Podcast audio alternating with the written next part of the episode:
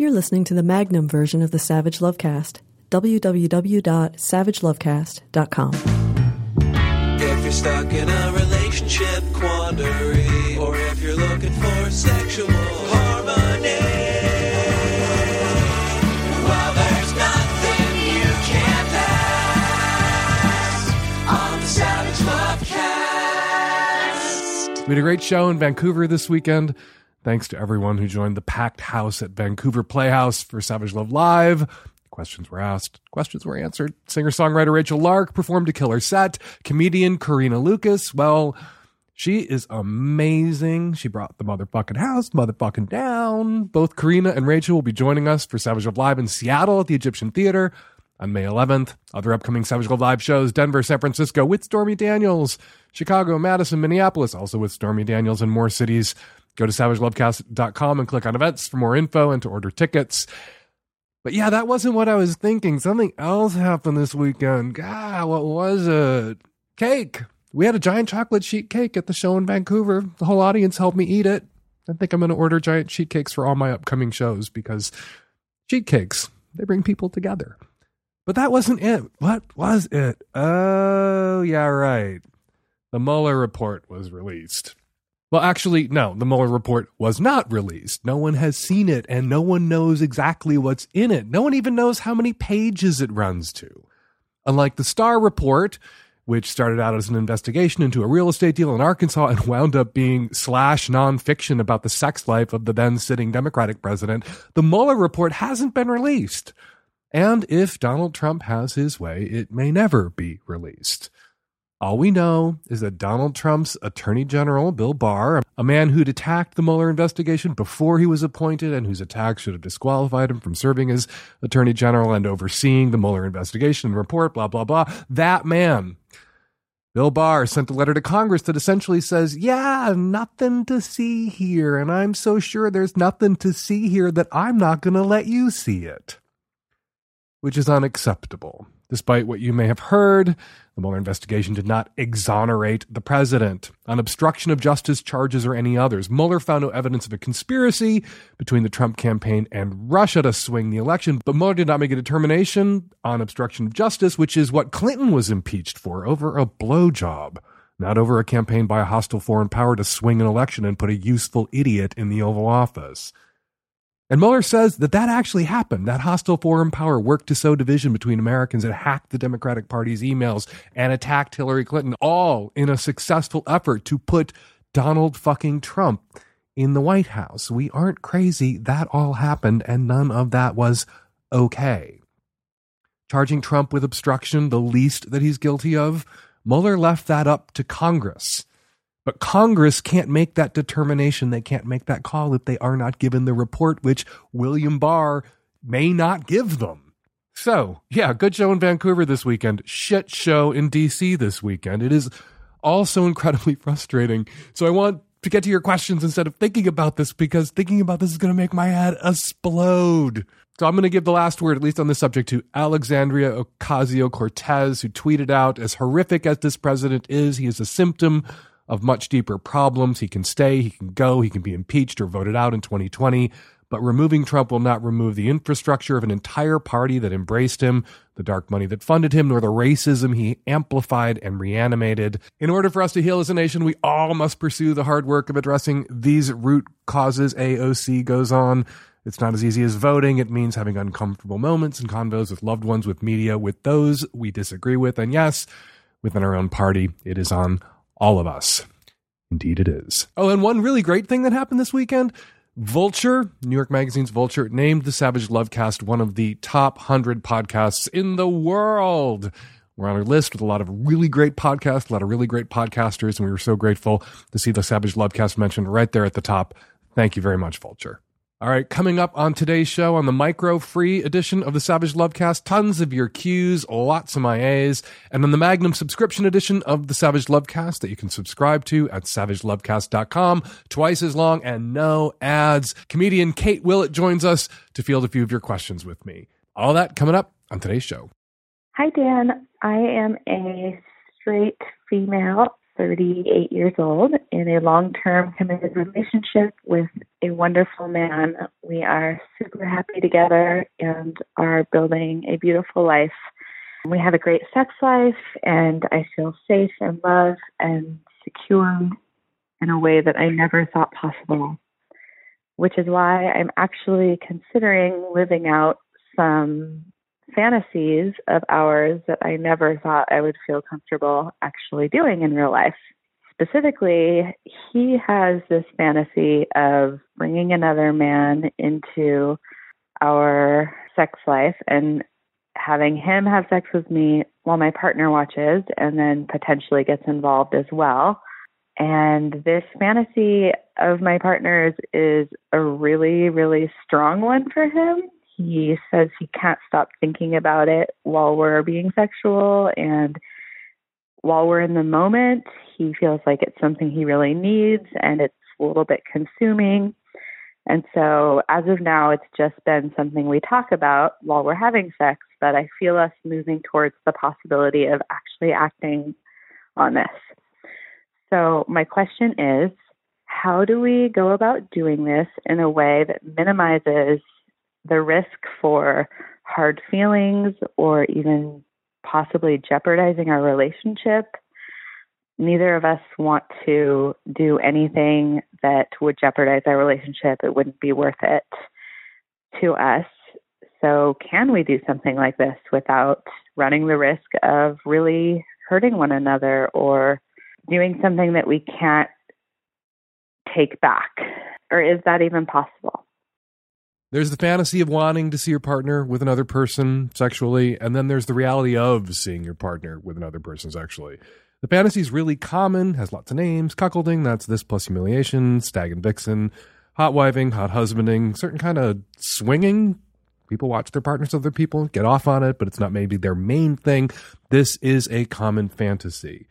Now, it can go wrong, and when it goes wrong, we hear about it. It's just like that prejudice people have about non monogamous relationships because every non monogamous relationship, if you're straight, that you've ever heard about, fell apart. But that's why you heard about it. The successful open relationships or non monogamous relationships in straight land, still to this day, by and large, for the most part, the folks who are non monogamous and straight are closeted. So their friends may know people who are not monogamous, but they may not know they know people who are not monogamous. And everybody they hear about who had a three way or did a cuckolding scene or attempted polyamory. They hear about the relationship when it falls apart and then they think, ah, you can never do that. It's too dangerous. It's too risky.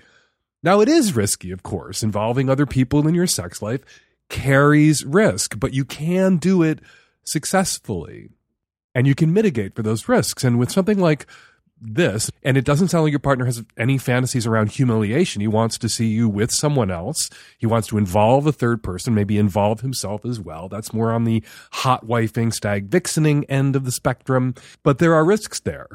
You know, he thinks about this, he talks about it a lot, maybe he even obsesses about it a little bit. But you can't predict how it's going to feel when you actually see your partner with somebody else. So that first time you want to minimize what that contact will be before the event. He may think he's down for PIV, you and some other dude, and watching, and that may sound really hot to him. And then in the moment, he may have a really negative reaction to even pre PIV. So I would encourage you the first time you do this with somebody else, if you bring in another man, to take PIV and other really significant to you two sexual acts off the menu that first time, maybe it's just you and him at a bar and you make out with some other dude on the dance floor, see how he feels about that. Maybe the first time you have somebody home, maybe it's that guy you met at the bar, it's just oral. It's just rolling around. It's just mutual masturbation. And no upgrading in the moment to PIV, not to make it hierarchical. PIV doesn't exist on a higher plane than other sexual acts, blah, blah, blah. But no upgrading in the moment. If you guys have agreed going in that it's just going to be oral or just going to be mutual masturbation that first time, so you can test the waters and then have those orgasms and sit with your feelings after the orgasm is very important because sometimes people experience post orgasmic panic and regret even if it feels right in the moment to want to go for PIV, don't. That first time, it is low stakes, less emotionally fraught or significant sex acts. And then you check in and see how you feel. And then the third or fourth time you do this, maybe then you go for PIV. You can also contain this. If there's a risk of you forming an emotional attachment, this is an out of town or out of time zone pursuit or an on vacation thing and not something that you do at home. Now, when it comes to fulfilling a fantasy like this, if your partner isn't into it, if your partner is monogamous and wants to remain monogamous and doesn't feel right about or emotionally safe or sexually safe having contact with other people, this is a fetish too far. I would put this in the fetish too far category. This isn't something that GGG, being good giving in game, demands of us. We aren't required to sleep with other people, to take the risk inherent in sleeping with other people to satisfy our partner's kink. But when it comes to sex, we have to, I think, be on guard about our own kink phobia and sex phobia. You know, you identify, and, and there are risks here that can be identified that attach to doing this. There are also risks that attach to not doing something. The, the sex phobia in our culture, the, the sex shame and kink shame in our culture, we're all much more comfortable if we don't think about it for a few minutes, with the not doing of something sexual. That's always the preferable option. That is the better course because then you aren't doing that dirty sex thing and then you aren't taking those risks. But, you know, sexual frustration and sexual resentment also pose a risk to a relationship. And if this is really central to your partner's sense of sexual fulfillment and you're otherwise fine with it if you can figure out how to minimize those risks, never doing it also presents a kind of risk to your relationship. People will blow up or sabotage their relationships to get what they want sexually. I say that and people look at me like I'm crazy and I look around and I see that happening all day long all the time. People will run off and see sex workers, no shade on sex workers, to fulfill a fantasy that they aren't getting fulfilled at home. And then it'll be uncovered and their relationship will fall apart, or somebody wants to have that three way they never got to have and they can't have it with their partner. They do it with somebody else. People destroy their lives all the time in pursuit of a sexual interest. Now, it's best, I think, if two people who are exclusive or monogamish, mostly exclusive, can have these sexual adventures together and be honest and open with each other about what's possible in the relationship and what's not possible in the relationship. And both are willing to pay that price of admission. You know, you can't have everything that you want. I'm not signing off on that concept either. But it's ideal if two people can make a good faith effort in the direction of fulfilling all of their partner's sexual needs and wants that they can reasonably fulfill.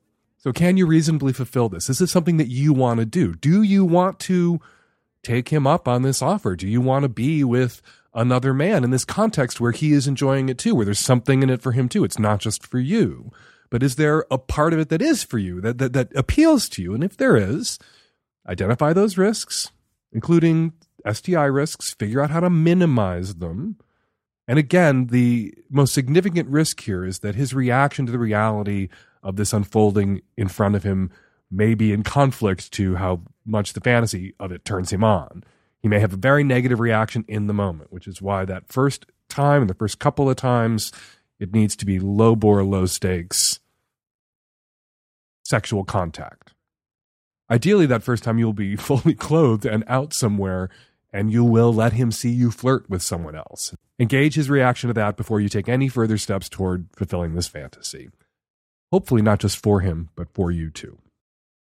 Hey, Dan. My girlfriend and I uh, have been in an open relationship for the better part of a year and a half, and we entered in an open relationship. I've always had plans to move to New York at some point, and we were not quite sure of when she was going to, to come with me. She moved here from New York, and she had reservations about um, uprooting herself. And uh, while we were doing a show together, she met a guy, and I was super supportive. And they struck up a friendship, and then she went to go visit him, and I was super supportive of that. But then after she came home, um, they their friendship developed into a relationship of a romantic nature, uh, which I was not privy of. Uh, we talked about everything else in our relationship, how we will speak with other people, et cetera, et cetera. But this was kind of kept a secret until she said, Hey, I'm dating this guy.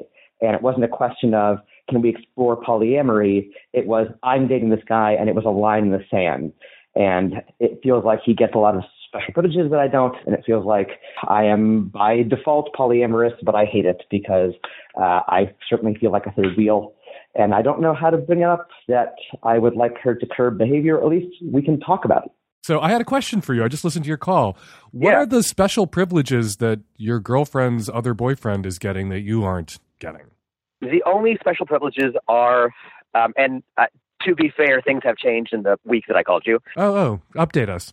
Okay, so since since I called you, um, I kind of expressed to her that like, hey, you get to spend your weekends or whatever with him, and I don't get to contact you because she made it very clear she likes it when I leave her alone and when his wife leaves him alone when they're Mhm. together.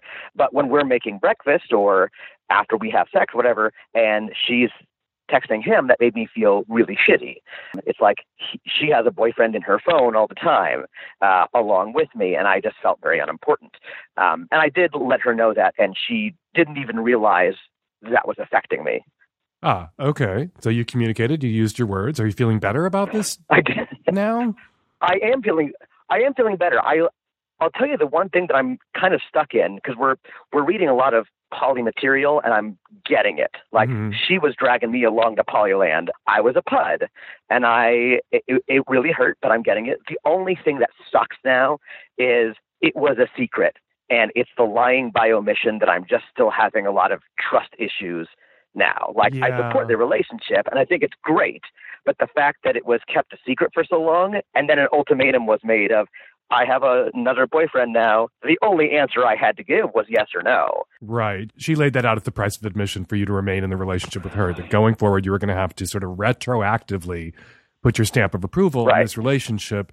You know, in, in in fairness to to her, and I'm sure a lot of people out there listening Yeah. right now are mad at her. A lot of people back into polyamory. They find themselves arriving at it, and just like you became poly under duress, you were given this basically an ultimatum that if you want to continue to see me, you have to Yeah. accept that I'm now in this relationship with the other person. Often the person who issued that ultimatum, you know, they were doing it the way they're supposed to do it. They were having, you know, non-committal sex, no relationship, no intimate Yeah. entanglement, and it just sort of bubbled up and they caught feelings that they weren't seeking. Yeah. And then, oh my God, what do they do? And so they go to their primary Right. partner and they say, ah, this is the reality now, and I'm sorry about it, but ah, I'm not going to dump this other person. And so Yeah. you're going to have to eat it. And that sounds terrible. And a lot of people out there are probably shouting DTMFA as they listen to you and they listen to me. But I just know so many people who are happily poly, long term poly relationships, primary partners, or non hierarchical. And Yeah. the beginning was much like the beginning that you described. One person fucked up, Yeah. did it wrong, caught feelings they weren't supposed to have, didn't terminate that relationship, didn't try to cauterize that wound, and went to their primary partner and said, okay, this is our reality now. Are you in or are you out? And, you know, Yeah. those people who are happy in those relationships going forward stayed in. They went from PUDs, poly under duress, to happily poly, HPs or whatever. Um, but it took some time. And, you know, the question in a moment like that is, and the metaphor I always use with friends who found themselves in a similar circumstance is your partner went and bought a house without telling you about it. And that's a shitty thing to do. That's a major purchase, right? And you need to, you can Yeah. say to your partner, that was a shitty thing to do. You shouldn't have done that. Now let's take a look at the house and I'm going to decide if I want to live there. And it might be that the house they bought is somewhere you want to live.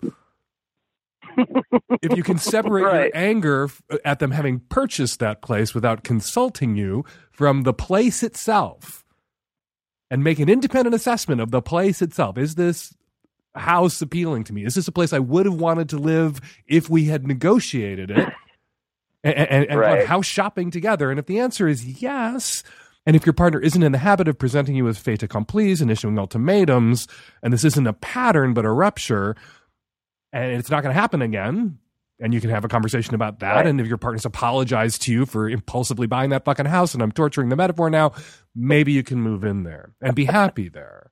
But if you're forever going to be angry and resentful about the ultimatum, about the fait accompli, about the purchase of the house without getting to go house hunting yourself with your partner, if you can never let go of the anger, you're never going to be happy in that house, and you should Right. not move in there with them. Okay, that that makes a lot of sense. I hadn't thought about separating the anger of the ultimatum from actually enjoying um, the circumstance we're in now. And do you enjoy the circumstance you're in now? I do. I kind of like the idea because I like commitment, and I, I like the idea that you can have multiple commitments. And for a lot of women in polyamorous or open relationships, it's riskier out there if you're just impulsively jumping into bed with testosterone soaked dick monsters. And a lot of women, I think rightfully so, aren't comfortable just hooking up with strangers. And so Right. it works better for a lot of women in opposite sex open relationships to have some sort of connection, intimacy, familiarity, or to have one regular other partner. And this guy has a wife, so he's not trying to run off mm-hmm. with your partner. And so he seems Right. like a, a, a safe bet for your wife to have an intimate, ongoing connection. And it's, it, it- or your wife, your girlfriend, your, your partner. Um, and, and it's a really good sign that when you brought up this double standard, when you're with him, I'm not supposed to contact you and let you have that time. But when you're with me, there's a steady stream of texts. And she, and that immediately opened her eyes to the fact that she was being dense and inconsiderate Yeah. and taking you for granted. And she stopped, right? She changed her behavior. Yes. Yes, she did. These are all Yeah, really good did. signs going forward. I don't think you're crazy if you stay with her. Fait accompli ultimatums, you know, demand that you pay this price of admission. I I don't think you're crazy Right. to stay with her. This sounds like a house that you could live happily in. Oh, Dan, you've you've made my Tuesday so good. well, thank you, and uh, thanks for uh, answering the phone. We know that we call people from mystery numbers, uh, and people don't recognize us. So we always appreciate when people pick up. Talk to you soon. Good luck. Give us a call back sometime and let us know how it unfolds. Okay, I will. Thanks a lot. Bye. Hi, Dan. This is a 33 year old cisgender straight female living in New York. Um, I am calling because my boyfriend and I have been together for about almost six years now. Uh, it's been off and on. We had some gaps within those six years, and most recently, I want to say about uh, six months ago, we finally got back together and things felt different. Therapy on his end was a remarkable thing you know, doing all the right things like losing weight for your partner and bettering yourself for your partner. Those things finally started to happen. So I feel like for the first time we are truly in a healthy place and we are moving forward in a actual real way, which was one of my main issues with our relationship in the in the first place was that we weren't moving. Coming to now where we are finally in a very good place and we've known each other, we know each other better than anyone knows anybody else, you know. And my main issue is that he still has never introduced me to his kids. Now, I understood before because we had our relationship had these big tumultuous upswings and downswings, and there's a big age difference with us, which always made things a little bit complicated.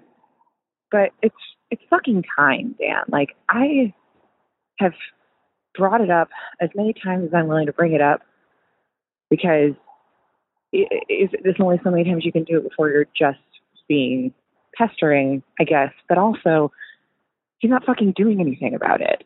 Like he says he is. He promises. He promises, and he and I know he does in a way mean it because he wants this problem to not be a problem anymore, and he does want us to move forward. But he's terrified. I guess because I mean I can't I can't sympathize or empathize. I'm not a doctor, but I think I have a decent idea how scary it is. But I'm fed up, Dan. I'm just fucking fed up. I'm so tired of not of being someone who can't even like.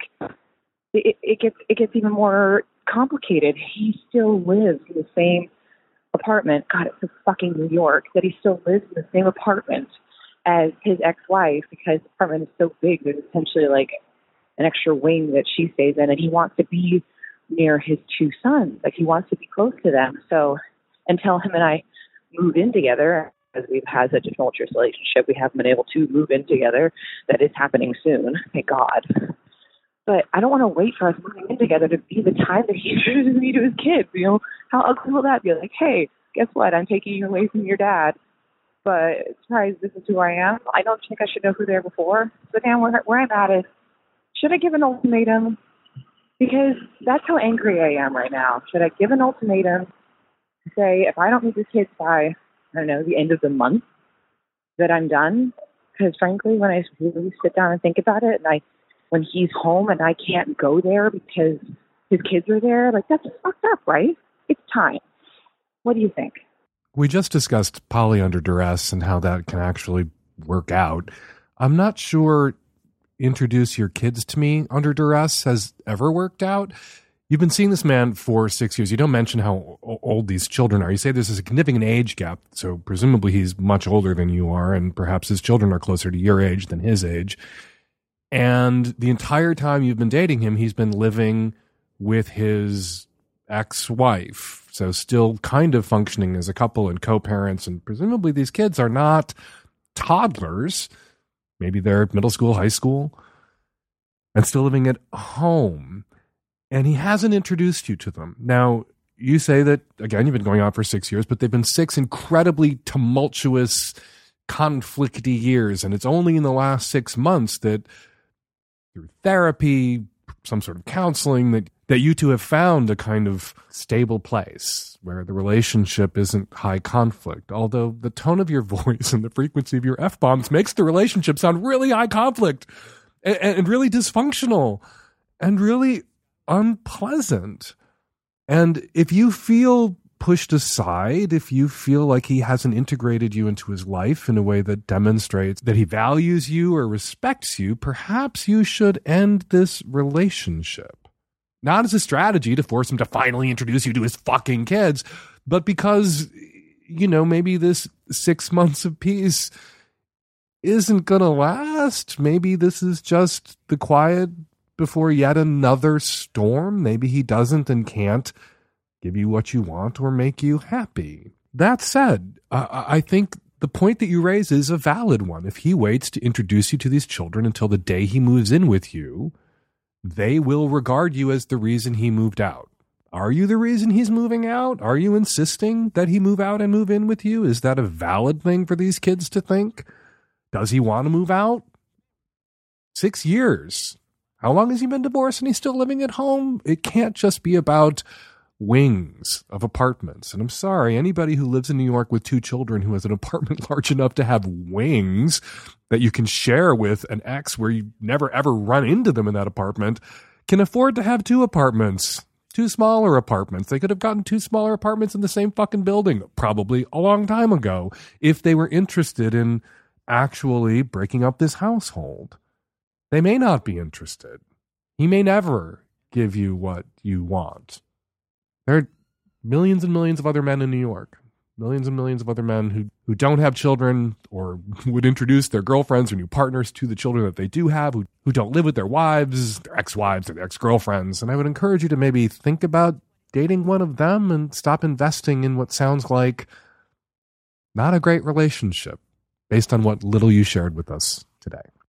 Hey, Dan. I am calling to get your opinion about a game that was recently released. It's called Rape Day, and um, it was like released on Steam. I think they've like taken it down now, but it's a game where you can basically like pose as a serial rapist and go around and rape women. And I am just, you know, I, I want to know what you think about this. Like, I mean, is this art? Is this free speech? Like, is this okay? Should this be allowed? Like, how did this even come to fruition in general? Like, as a cis woman, like I, I mean, I'm I'm pretty upset, anxious, like pissed off, and upset about this. Like, and I know there's not like significant evidence that like correlates violent video games with like violence in real life, but I feel like there's no way that a game like this doesn't contribute to like violence against women in real life. So I'm just curious, like your thoughts, like I mean, and and especially like as far as like kink, like women who have you know rape fantasies, and and and men as well. Like, is this is this like some sort of like can this be like a positive out or uh, I, I don't know. There's no evidence that shows that viewing violent pornography inspires people to commit acts of violence. In fact, the opposite may be the case. And there are a lot of people out there with what we delicately attempt to call ravishment fantasies now, but any effort to replace an English one syllable word with a three or four syllable word is usually unsuccessful. So when these things are discussed, usually discussed as a, a rape fantasy. In a rape fantasy scenario, someone is eroticizing perhaps their deepest fears and finding a controlled way to have an experience that provides them with some catharsis and release and control. Control of an experience that they fear happening where they won't have any control. And that can be deeply erotic. Now, this Rape Day video game, which is already being pulled off platforms everywhere, the service, I believe, that first put it up doesn't really screen or filter the games they put up, but we'll sometimes take a look if enough people freak out and complain, and enough people, there was a change.org petition, freaked out and complained, I think rightfully so, about this zombie apocalypse game where the viewer plays some zombie who, to progress through the game, has to commit acts of sexual assault and violence. And it's gone. And, and, you're right. There is some point of tension between allowing for the fact that a lot of people out there have rape and ravishment fantasies, that they would like to find someone that they can enact those fantasies with in a safe and consensual and controlled way. The fact that there's all sorts of other forms of violence that are portrayed in the media that we don't see a lot of change.org petitions about. I know myself personally, I will never get over being forced to sit through that terrible killer clown movie, It, where children are dismembered and murdered on the screen very graphically. It was a big hit. I hated it. There wasn't, however, a change.org petition calling for it to be yanked out of theaters or to prevent the filming of the inevitable sequel, which is I hear coming our way. So there is some point of tension between depictions of violence and mayhem, serial killer cultural fetishism is a thing, and a, a line that, that we seem to want to draw, and I think necessarily need to draw around depictions of sexual violence, where sexual violence, as in this game, as opposed to Game of Thrones, for instance, is the point. As opposed to a part of the narrative, it is the the whole reason. It, it, it is, in a non sexual way, being portrayed as the goal and the natural use of the female characters, as opposed to a violation or a crime. All that said, I, I am comfortable with this game, Rape Day, being banned. And I am comfortable sitting with that contradiction that I will allow for. I have even facilitated through conversation with others the realization in a consensual and non harmful way of a ravishment or rape fantasy with consenting adults in private. And then only impacting the people who are in that room enjoying that experience in a consensual, pre negotiated, again, non harmful way. And the injection into the culture of a game literally something that makes a game out of sexual assault. At least in fantasy role play, the, the, the stakes, the, the consequence, the, the seriousness, and the transgressiveness of that act is, Uh, you know, it's a part of what makes it erotic. It's a part of what makes I- enacting it for someone who's turned on by it cathartic. Is contained, though, to the experience of those two people. This game being loosed on the world, it's not contained and it's not about catharsis and release. It's not about visiting a terror and then feeling it and walking away from it. It's about that terror being presented to us. And I'm sorry to go there, young, impressionable males who play games as an entertainment, as something laudatory. And in the zombie apocalypse universe created by the assholes who designed this game, as an achievement, as a goal unto itself. And I'm not okay with that.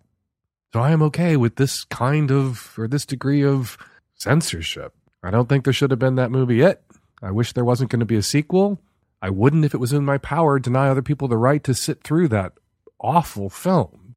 And you being upset and you feeling conflicted about this in the same way that I feel conflicted about this, I'm right there with you. And I'm sorry that we've all had to even have this conversation. I'm sorry that there are assholes out there who thought that this was entertaining and a fit subject for a game.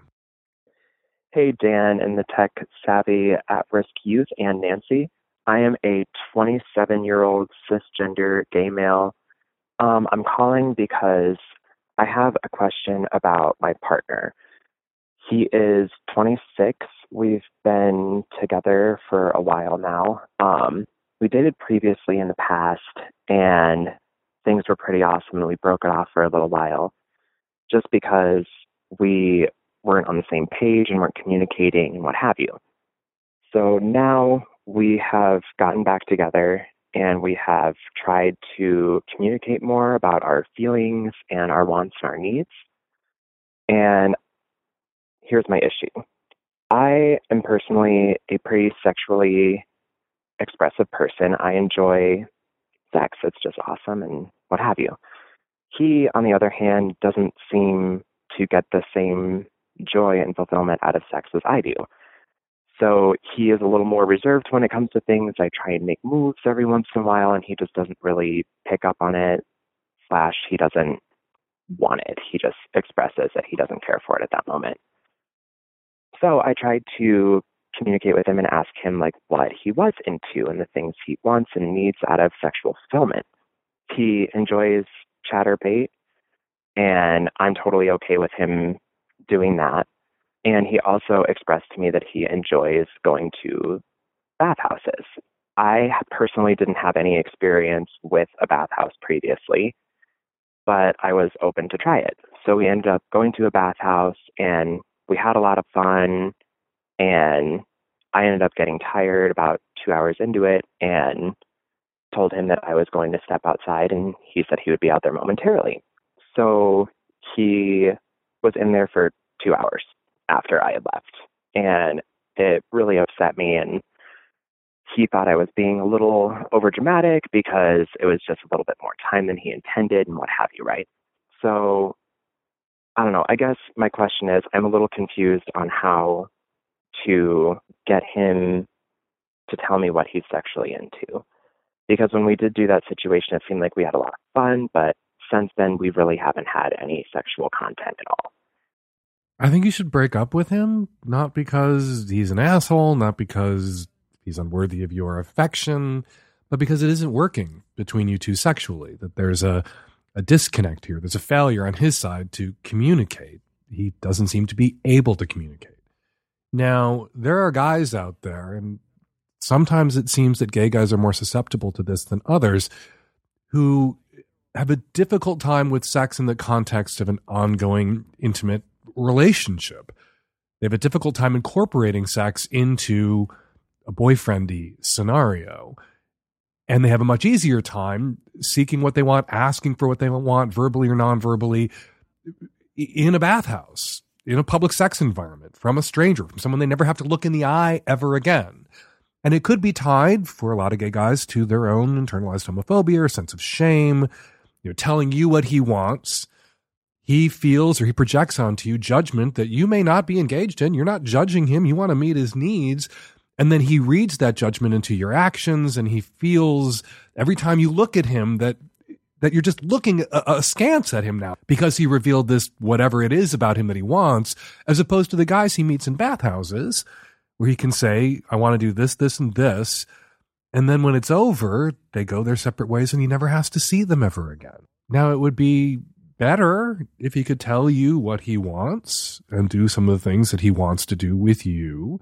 And then also, if he's into bathhouses or in, into public sex, go out and do those things with other people and with you too. You guys could have those sexual adventures together. But for whatever reason, he isn't capable of integrating you into his sex life in any sort of functional way. And the question then for you becomes how long are you going to hang around waiting for him to learn how to do that or even demonstrate to you that he wants to do that? Someone who tells you that he'll just be a moment and then leaves you standing outside a bathhouse for two hours, even if he was capable of integrating into his sex life, that's a kind of inconsiderate, assholey move that may disqualify someone or may demonstrate that someone isn't ready yet for a partnership.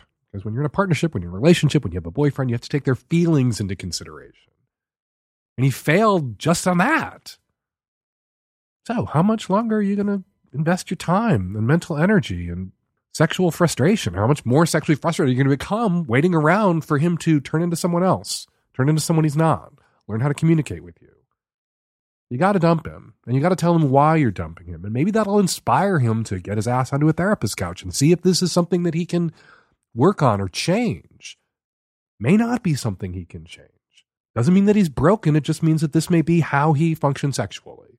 In which case, he needs to find himself a partner and I've met gay couples like this. He needs to find himself a partner who wants intimacy and romance and connection and stability and familiarity in his relationship and not sex. He needs to find someone who is on the same page there. And they both have tons of anonymous or quasi anonymous sex with other people in public sex environments and bathhouses. And they come home to each other and make dinner and cuddle on the couch, but they don't fuck. That can work.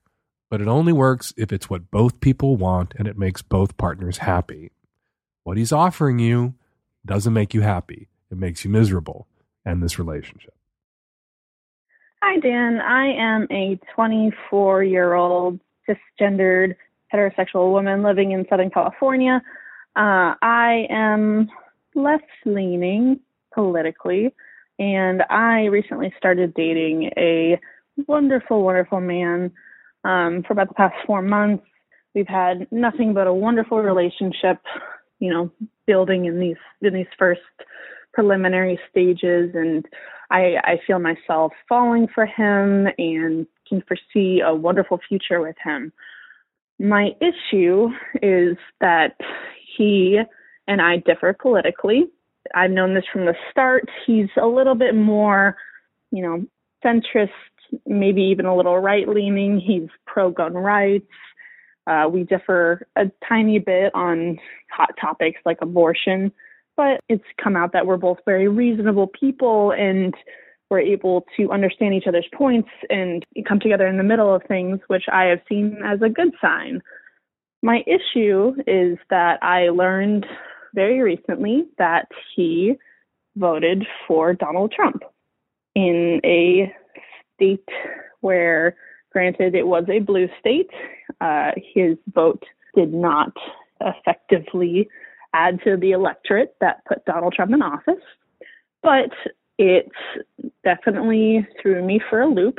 I saw it as a moral failing on his part and made me think about the person that I knew, had come to know, and if he and, and I had difficulty trying to reconcile that person with someone who would vote for Donald Trump. He explained himself in certain certain areas when when I was upset with him, explaining why he chose Donald Trump. And I can understand his points in some aspects, but I don't know what to do here. I I want to keep dating him and I, I can see his his point in some aspects, but in some ways I think supporting a person like Donald Trump is just a sign of moral failing. What would you recommend here? Joining me in the studio to help tackle this question because why the hell not? Kate Willett. She is a comedian. She has a special on the comedy lineup on Netflix and you should check out her album, Glass Gutter. I follow her on Twitter at Kate Willett. It's Willett with two L's and two T's and she is hilarious and she is sitting across from me right now. Hi. Hi. It's so good to finally have you on. It's so good to meet you in person. We've been talking about having you on for years, ever since I heard one of your stand up routines on the Risk podcast, which I love. And it was so genius. And it's just so thrilled to be with you. You know what happened on that podcast is they cut my abortion joke and then you knew the original story, tweeted Where's the abortion joke? Yeah, and they put it back in. it was no, it was amazing. It Thank was. you. It's a great abortion joke. I'm not going to make you do it because you need to hear it in the context of that that routine, that clip, that story about going to Burning Man. I believe. Yeah. Uh, where can people who want to hear that abortion joke find that clip? Um, you can find it on the Risk podcast, or there's a video version on the show. This is not happening on Comedy Central's YouTube. Look it up. It is one of the best abortion jokes I think I've ever heard. I remember I, it was so good. I remember where I was and what was happening to me when I heard it because I was at the gym and I was listening and I was taking a drink of water out of my bottle and I passed water through my nose. Oh, thank you, Dan. All right. So this caller, I got to say, she should have bolted when she found out that he was anti choice. I'm Yeah. a gay dude. I wouldn't date a guy, a gay guy who was anti choice. I don't understand women dating men who don't believe that they, the women that they're dating, should have control over their reproductive It systems. always comes out in their behavior as well. It's not something that is just an opinion that somebody can have in their head. It always comes out in the way that they treat you. Because it means they don't see you as fully human, fully a person, fully an adult Yes, who should have full control. absolutely. And as a woman, you don't want to be with somebody who doesn't believe that you should have control. no, I it's mean, such a it's a good talismanic marker for run, run, run. Run. Absolutely. Yeah. I mean, I think that people with small political differences can date each other, but this is not a small political difference. This is a huge moral difference. Choice. Yes. And now there's this difference around dude voted for Trump. Yeah. Gross. Get rid of him. Uh, do you think there's ever a, a case, a scenario where you can fuck sense into someone? You know, there's a lot of people out there who have shitty retrograde political beliefs. It's what they were raised with. They're from an environment where that wasn't ever challenged. And then they, you know, they move to the big city and they start meeting people with different beliefs. And if those of us with differing beliefs just cut them out and cut them off without ever engaging, they may never realize that they're full of shit. I, I know a lot of people in their, you know, late 20s, early 30s who are embarrassed by the things they believed when they were 21. And in some cases, they got into arguments and friends knocked sense into them. But in some cases, they dated people who fucked sense into them. Can you fuck sense into a Trump voter? I mean, maybe you could, but why would you try? You know? but why bother? yeah. I mean, I think that this caller deserves to be happy and be with someone who really respects her and is going to treat her well. And it doesn't sound like this guy is going to be that guy. And I don't think any man who voted for Trump, after what we know about Trump, here we were the, the day we're talking. There's a new uh, Ronan Farrow's reporting in the New Yorker. There is a new woman who's come forward and accused Trump of sexual assault, of kissing her without her consent and without. Ah!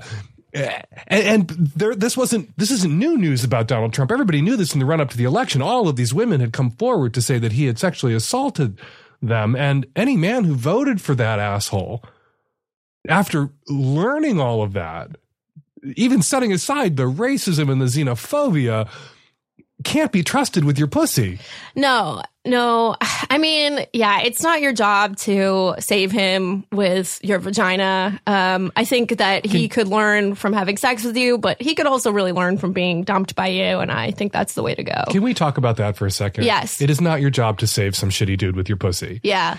There are a lot of women who seem to think that they're they were given pussies to, to go out there and redeem dudes. Yeah. I was one of those ladies for a while.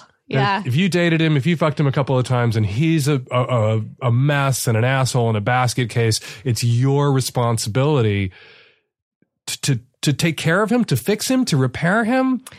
Yeah, I mean, I I have never had sex with a Trump voter, definitely not. But um, I have had sex with a lot of people who, I don't know, maybe had um, some issues with women or a lot of self hatred, and you know, I I never fixed anyone. I just hurt myself. Pussy ain't p- p- magic. I- I'm constantly having to tell women this on the show. Like, your pussy is not uh, chemotherapy, and he's got like dude leukemia. And if you just give him enough of your pussy, he's going to be cured of his dude leukemia. Yeah. Like, a guy is in good working order, and he's a decent dude, or he's not. And it's not like add your magic. It's a kind of narcissism, I think. I a lot think of so, too. women believe that there's something like magic about them or their pussies that they can like save a guy with it. Yeah, a lot of us want to be like the person that turns it all around, you know, just like, oh my gosh, how pretty would I feel if I were the one who saved this guy from depression and alcoholism? And his own assholery. Yeah. Or his voter registration. yeah, yeah, it's there's just I've never heard of that path working out well for anyone.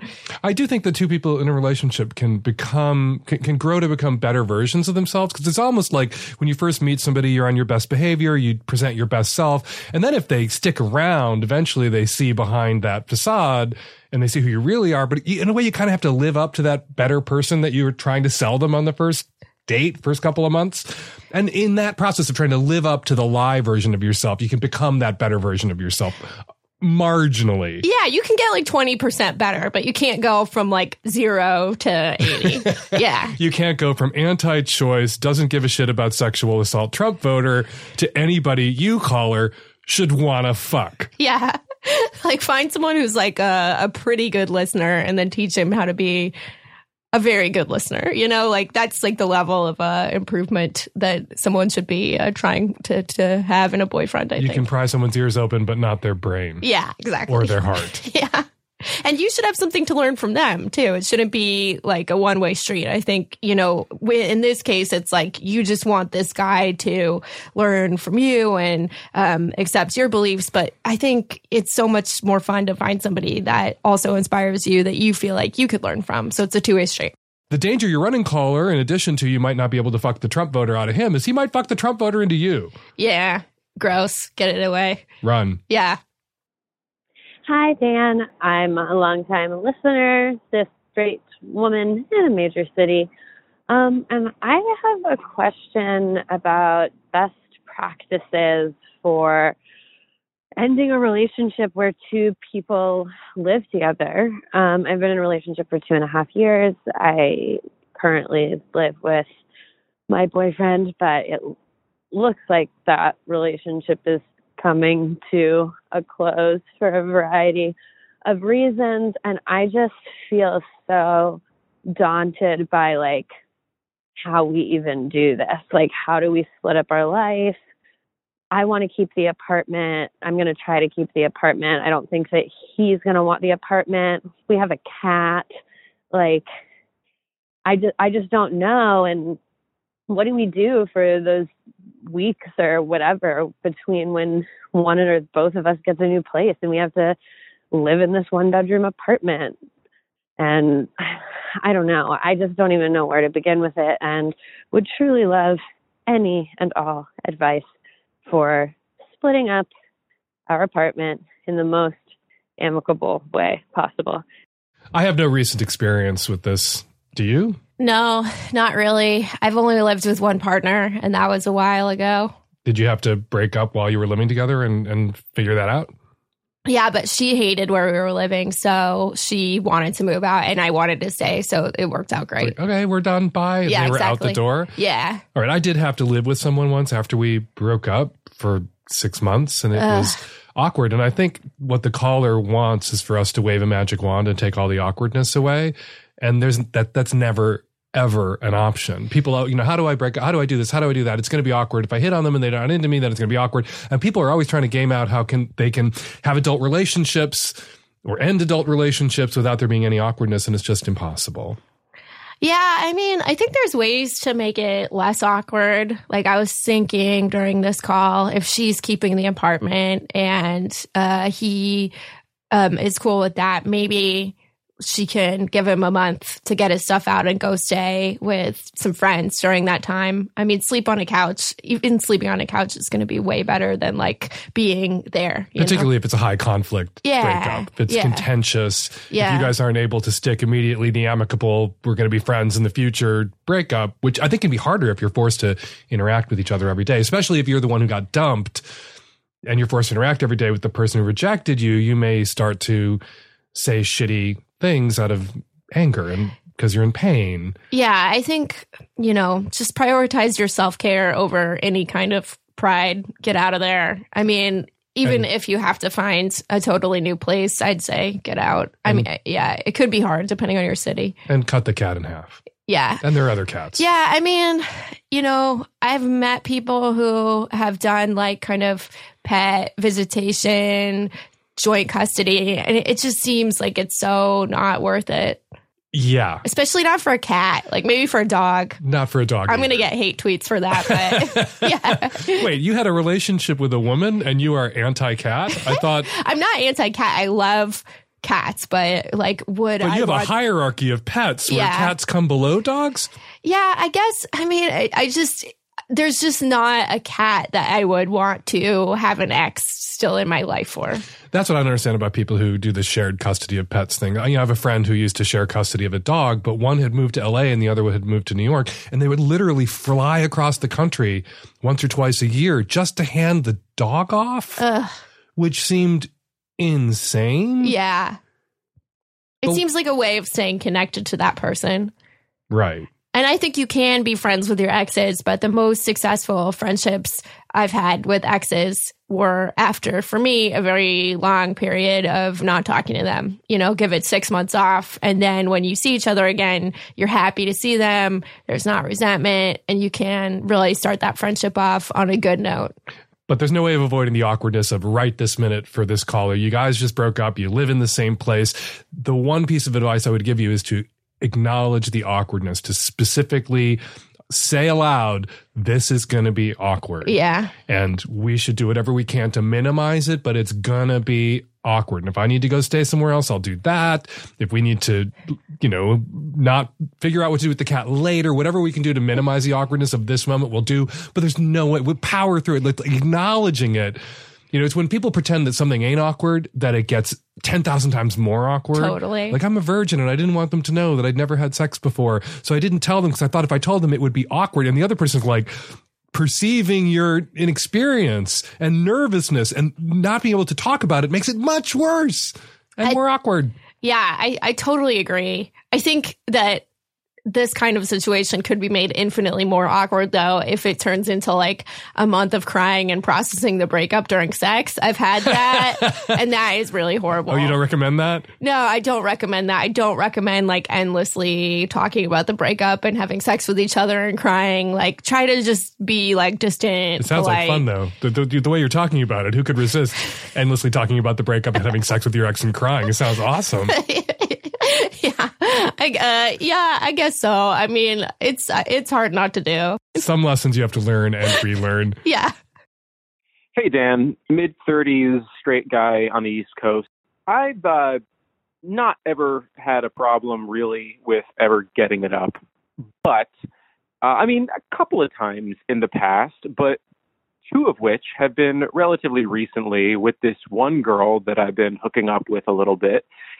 And I want to be as delicate as possible, but she is taking it extremely personally. And I'm just trying to say to her, I just want to say, it's not personal. It's not you. It's that we spend so much time doing foreplay that is concentrated on you. And there's never any attention paid to my cock during this. And especially if we've been drinking and we go back, you know, to, to her place, there's kind of a window there. And if we're messing around in the cab or messing around when we first get back to her place and I get hard and then there's no other attention paid to my cock during, you know, for a for a certain amount of time, then it kind of goes away. And it that's okay if we're doing foreplay to please her. I'm very happy to do that. Trying to be very GGG, but what happens is she'll just put her hand on my cock at some point and be like, "Wait, why aren't you hard? You've got a naked girl next to you. Why aren't you hard?" And then she'll go get dressed and take it very personally. And I'm trying my best to say, "It's not about you. There's a lot of different things going on here." And again, this is not a problem that I've had in the past. So, how do I tell this person, listen, she's she's great. She's fine, but there's a window. I'm trying to tell her that, but she can't get over the idea that it's it's all on her. And it's it's and she's taking it personally and she's crying about it. I'm trying to tell her not to, but then part of me wants to be like, well, it's kind of your fault because as soon as you put your hand on my cock and it's not rock hard after, you know, 30, 40 minutes of foreplay without any attention paid to mine, then you're making a big deal out of it. And then I start thinking about it and then it really doesn't happen. I'm going to let you go first. Why are these people having sex with each other? It sounds awful. He's full of resentment. She's full of resentment. And then they can't even hate fuck. Why? Why Does- continue? Does he have grounds to resent her? Uh, Be fair. I think the way that he's expressing it is gross. Uh, I think How? that I, I think What's gross about the way he's expressing it? It- it- like, let's, let's imagine for a second, just thought experiment, that this is a call from a woman who has this dude and foreplay is all her sucking his dick and stroking him and eating her butt, whatever. yeah. And then uh, when it comes time and he wants to fuck her, she's dry. She's not lubricated. She's not aroused. She's not turned on. She's been doing all this work. They call it a blowjob, not a blow fun. And the, the genders were reversed here. And she was like, dude, you haven't paid any attention to my pussy. Of course I'm not ready to go. Would, would, would our reaction be the same? Would your reaction be the same? If I mean- she spoke of her boyfriend in the same terms that this guy's speaking of this woman that he should never see again, I agree with you there. Yeah, I think that even if the genders were reversed, it would be a weird way of communicating. Like if a guy wasn't going down on me and I need that before sex, I think I would try at least once, will you go down on me without the like world of resentment and indirect communication that I hear in this It call. doesn't sound like he's communicating well, spe- especially if he's saying to her, listen, you're great, but there's a window. Like, what window are we fucking Yeah. talking about here? What you need to say is, I need some attention paid to my dick so I can sustain erection. And dude, you can pay attention to your own dick while you're eating someone's pussy. I have it on good authority. I have seen the videos at Pornhub. While you are eating someone's pussy, you can stroke yourself. Yeah. But I have to say also, based on my experience here with many, many, many, many, many callers, the guy who strokes himself while he's performing cunnilingus to stay hard, whose girlfriend is the kind of woman who says, What, you have a naked girl next to you, why aren't you hard? is the same kind of woman who calls me because her boyfriend has to stroke himself to stay hard while he's eating her pussy and thinks it's a problem that he's touching himself. And that if he was just turned on by her, he wouldn't need to touch himself. He would just have a magic erection 24 hours a day. I have had that experience where I felt insecure because someone wasn't getting a boner. And, you know, I could say that I don't think it works in those situations to really talk about it. Like you have to just kind of self reassure in those situations. yeah. Boners, I like to say, are, they're kind of like Tinkerbell. Yeah. The more you clap for them, the yeah. like longer, the, the, the harder they are. The, they live, live, clap, clap, clap, live. And if you look at a boner and you say, or a dick and say, where's the boner? Yeah. That doesn't bring the boner. yeah. That's not clapping for Tinkerbell. No. Doesn't make it shine brighter. Yeah. And I say that as a person who has a dick. Uh, that said, stop fucking this person. Yeah. Like she's lousy and I, I'm sorry, she's bad in bed. Yeah. If it's all foreplay is all paying attention to her and her being kind of a doomy bottom who lays back and lets you do all the work, and then she expects a magic erection. When she's ready, she's kind of a lousy, inconsiderate, non-reciprocating, not GGG lay herself. And why are you wasting your pussy eating magic time on her? Yeah, but he sounds like a lousy lay too. And I don't mean because he can't get a boner. I mean because he is not communicating what he wants without making it poisonous, you know? He's waiting until he's so stewed in his own resentment. Yeah. Uh, and, you know, anger about being shamed for not having the boner when she wants the boner, that this relationship is now poisoned by this conflict and he just needs to run from this woman. It's not Yeah. going to get better. But he, the piece that he's missing to be a good and decent lay is that communication piece. Right? Yeah. Like, there's a lot of guys out there who don't do any warm up, who don't think that they should have to do any warm, up, who think that the sex should all revolve around their dick. And this guy obviously doesn't think that. So he's miles past a lot of shitty dudes. Yeah, but the but missing piece is he's standard. not using his words, he's not communicating in a constructive way. Yeah. Yeah, I mean, I think I just think with any sexual thing, it's worth like framing the request in a positive way at least a couple times. And then if the person is a hard no on something that you really need to get off or have a good time, then you're just not compatible. You're That's not it. compatible and you Yeah. should head for the exits. yeah. And uh, I'm sorry, anybody who shames someone about their genitals, Yeah. Regardless of who they are or what genitals they have, is a shitty sex partner. And it's very shamey to say to somebody, why aren't your genitals absolutely perfectly ready at this precise moment that I am ready for us to commence the fucking? Whichever direction that goes in, that's a shitty thing to do or say. It's your job at that moment to like figure out what your partner needs to get ready to get there, whether your partner has a dick or a pussy. Also think that there is kind of a lie in our culture about um Just one, and we're going to unpack it right now. Oh yeah, no, I just, I just, you know, not trying to brag here, but I've slept with a lot of guys, and uh, dicks don't always work. They just boners can be hard to come by sometimes, and I think we're like kind of fed this lie as women that like, oh, you know, like if we're pretty enough, then they're just going to be like always there, whatever. But like, there's a lot of people on antidepressants. There's a lot of people who get nervous. There's a lot of people who need an emotional connection before they can feel totally safe having sex. Like, there's a lot of stuff going on, and it doesn't help to think that it's just all about how pretty you are. And dicks are less likely to get hard in a context where the dick must get hard, Yeah. where everything's going to collapse. Yeah. It puts a lot of pressure on a dude to be hard. And if the dude, and I say this as somebody who has sex with dudes, you know, wants to be intimate, wants to be close, wants to touch, wants to do other things, wants to roll around, wants to focus on your pleasure because their dick's not in right now, the dick's not going to get up right now. That's a potentially great sex partner if you don't make a huge federal case and scene Yeah. out of the boner they don't have at this moment. If you do that, they're probably never going to get hard in front of you because they're going to be so anxious Yeah. about having to be hard in front of you that it'll never happen. It's terrible strategy at minimum. Yeah. Yeah. If you want somebody to be hard with you and they're not, don't freak out about how they weren't hard with you that one time. Exactly. Because then they'll never be hard with you. Yeah. And dude should date somebody else. Yeah. Yeah. Date someone who likes to get blowjobs, you know, and maybe she should date someone whose whole thing is like eating Servicing. pussy. Like there's guys that are like that. There are definitely guys out there like that, uh, and they would make a great partner for her. But again, I want to get back to the like flipping the genders on this because, you know, if a woman was dating a guy who expected everything to be about sucking his dick and stroking his dick and getting his dick ready and he didn't pay any attention to her at all, what would we say about that guy?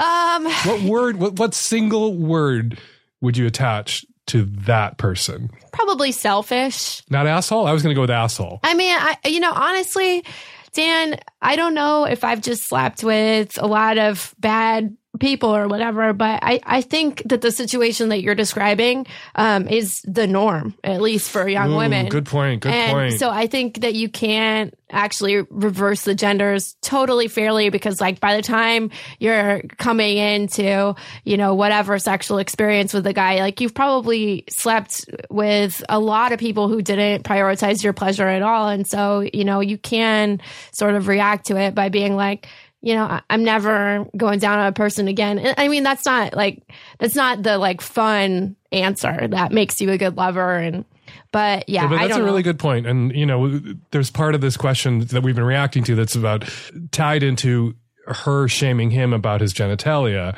And that is always almost in reverse too. It's Yeah. almost always men shaming women about their genitalia. So it isn't honest of me or accurate of me just to say, let's flip the genders and freak out about this because the norm is not any attention being paid to her or her pleasure not being prioritized. There's the orgasm gap in straight relationships to talk about.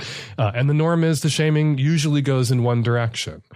Yeah, and But that doesn't mean that she's somebody who should keep fucking this person. no, yeah, I mean, it just sounds like it's a resentful mess, and you know, whatever cultural issues may be at play, or maybe, um, you know, someone is overcorrecting for or whatever. Like, it still is not fun. Why are you having sex with someone if it's not fun? And break up with her now before you have an apartment, before you have a cat. Exactly. Before it's going to be much more awkward. and don't break up with her in an angry way. Say, look, I just don't think I'm the right sex partner for you. Yeah. And like you said, Kate, I think that's really smart. There are guys out there who all they want to do is eat pussy and it makes them rock fucking hard the whole time. You're not that guy. You like to eat pussy because you're a giving partner, but not because it's a huge turn on for you. Yeah. It doesn't keep your dick hard. You focus on the pussy eating. You enjoy giving that pleasure, but it doesn't just make you rock fucking hard. She needs that guy. That eating pussy makes him rock fucking hard and ready to go. You aren't that guy. Yeah. Break the fuck up. Agree. I'm glad we could come to Yeah. terms. um, thank you very much for dropping by. Thank you. It was nice to finally meet you in public. People should follow you on Twitter at Kate Willett. That's Willett with two L's and two T's. And where can people find more of your stuff online? Um, so you can find me at katewillett.com. Uh, I have a bunch of tour dates up. I'm coming to Massachusetts. I'm going to Scotland. I'm going to London, uh, San Francisco, bunch of dates coming up. So come to a show. Find me on Instagram, kate.willett, and hopefully I'll get to meet you in real life too. And for my listeners, for people who heard us talk about it, would you please tweet out when the show goes up the link to your best abortion joke ever? Absolutely. Thank you. Thank you. Hi, Dan. I'm a 22 year old cisgender heteroflexible female in the Pacific Northwest. I'm calling because I'm wondering if I should invite my mom to my college graduation or not. In the past year, I just have not been speaking to her for about eight months, and basically it spurs from the fact that uh, in December 2017, um, we were going on a trip as a family, and about two weeks before, my mom revealed that she wanted to leave my dad. And we still all went on the trip anyway, overseas, and it was terrible. It was really traumatic to be stuck with my family for two weeks straight when none of them would let me be alone, and my mom was just being really rude to my dad. On top of this all, she's also become very paranoid. She thinks that her boss is spying on her. She thinks her neighbors are spying on her. And since they've separated, she thinks my dad is tracking her on her car, which these are definitely not true and very weird. And I decided to stop talking to her because the not only the way she treated my dad, but last time she saw me on my birthday, she told me the only reason I was doing so well, getting internships and graduating, and the reason I'm, I'm successful is all because of her. And then she also told me that the only reason she supported whatever I wanted to do in my career was because I was a woman, and she was upset that my brother wanted to pursue a career as a teacher because he's a man and he needs to provide for his family. So these comments made me really upset. I kind of let a trial run happen with my mom and my dad and her mom. We went to see my brother's orchestra concert, and it was really tense. And she and her mom were really rude to my dad. And I just don't want that happening at my graduation where we're going to be spending time with my whole family, meeting my boyfriend's whole family for the first time. And I want to celebrate my day, and I don't want her to make it all about her. So do I have to invite her because it's a big milestone, or can I just leave it at the point where I'm just still not speaking to her and, you know, let it be? You don't have to invite your mother to your graduation ceremony. Period. The end. You get to decide who you want to invite. Currently, you're not even speaking to your mother. Maybe she doesn't expect an invitation. Sounds like she probably does, though.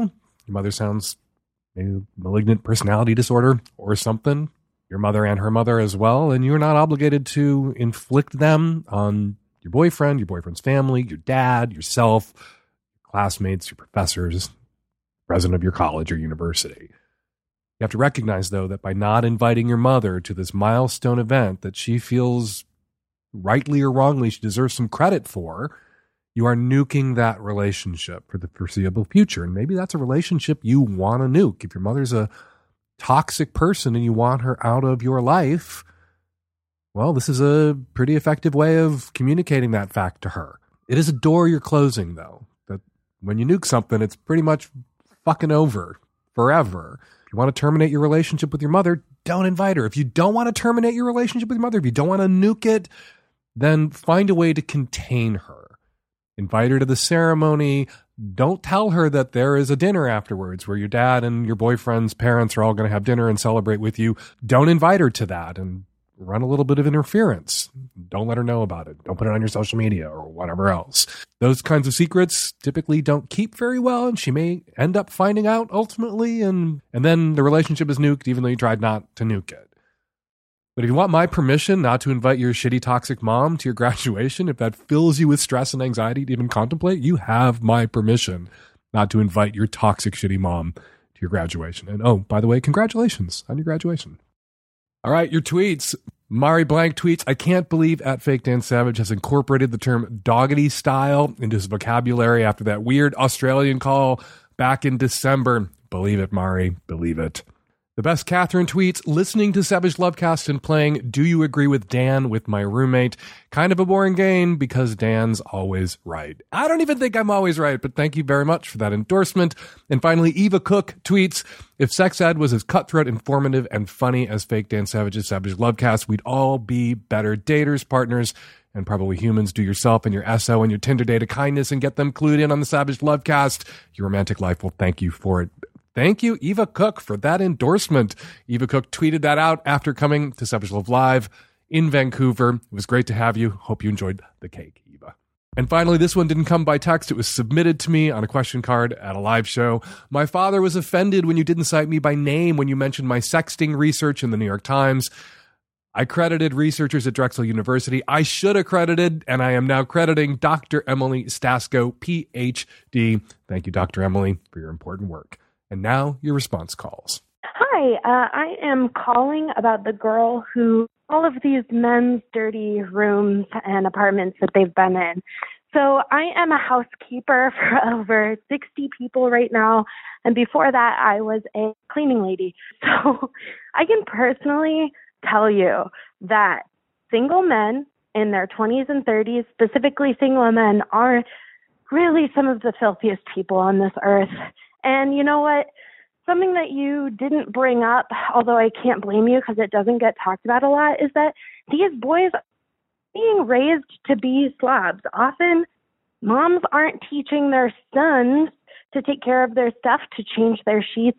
I I can tell you that my clients who are single men often don't change their sheets. There is usually, you know, tissue paper lying around. There's all sorts of nasty things. They don't do their dishes. And it's so prevalent that it has to be socialized. There is no other way. It is so common. So, yeah, uh, yes, you can be turned on. And in fact, you can say something about it because it's gross. And more guys should be told that they're gross and their homes are gross. It's just a fact.